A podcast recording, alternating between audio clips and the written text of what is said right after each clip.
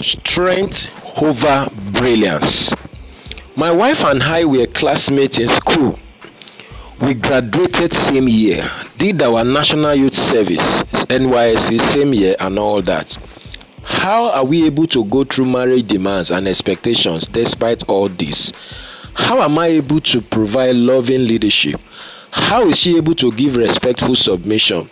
It's all in the understanding of strength in marriage. This is Destiny Capsules Devotional with Demola Awoyele. Friend, the first requirement for effective leadership in the home is strength, not brilliance.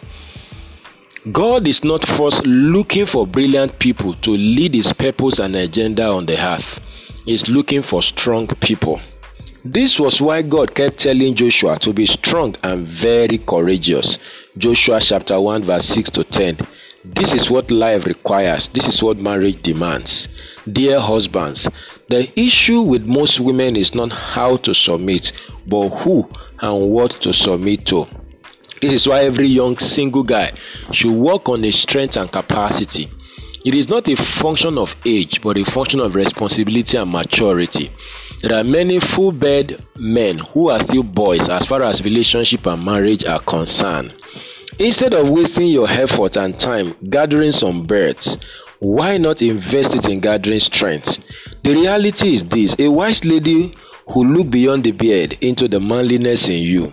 While it is cool to wear nice beards and develop six pack, all of this help no one in marriage if the needed skills, strength, and capacity are not in place.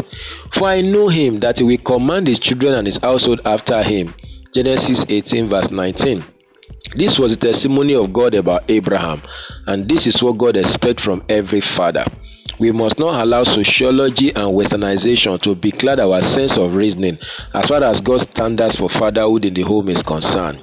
A father must be able to command his children and household. He must be able to provide loving leadership. Unlike Eli, that was merely advising his children, Abraham commanded them. 1 Samuel, 1 Samuel 2 22 to 24. He charged them, he taught them, he mentored them, he encouraged them. All of these are a function of manliness and strength. A husband must play the man. Young boys must develop strength before marriage. Single ladies must look for strength in their consideration for who to marry. It is the absence of strong and loving leadership at home that often make women to go helter-skelter looking for what is not lost until they become victims of abuses. Prayer centers and counseling rooms are mostly filled with women today because of the absence of strong husbands. Children are going wayward because of the absence of strong fathers. Don't forget that the first marriage failed because of the absence of strong leadership. Genesis 3 1 to 9. May your marriage not fail in Jesus' name. Amen. I pray for you today that you develop the right strength and capacity to succeed in your marriage and relationship in general.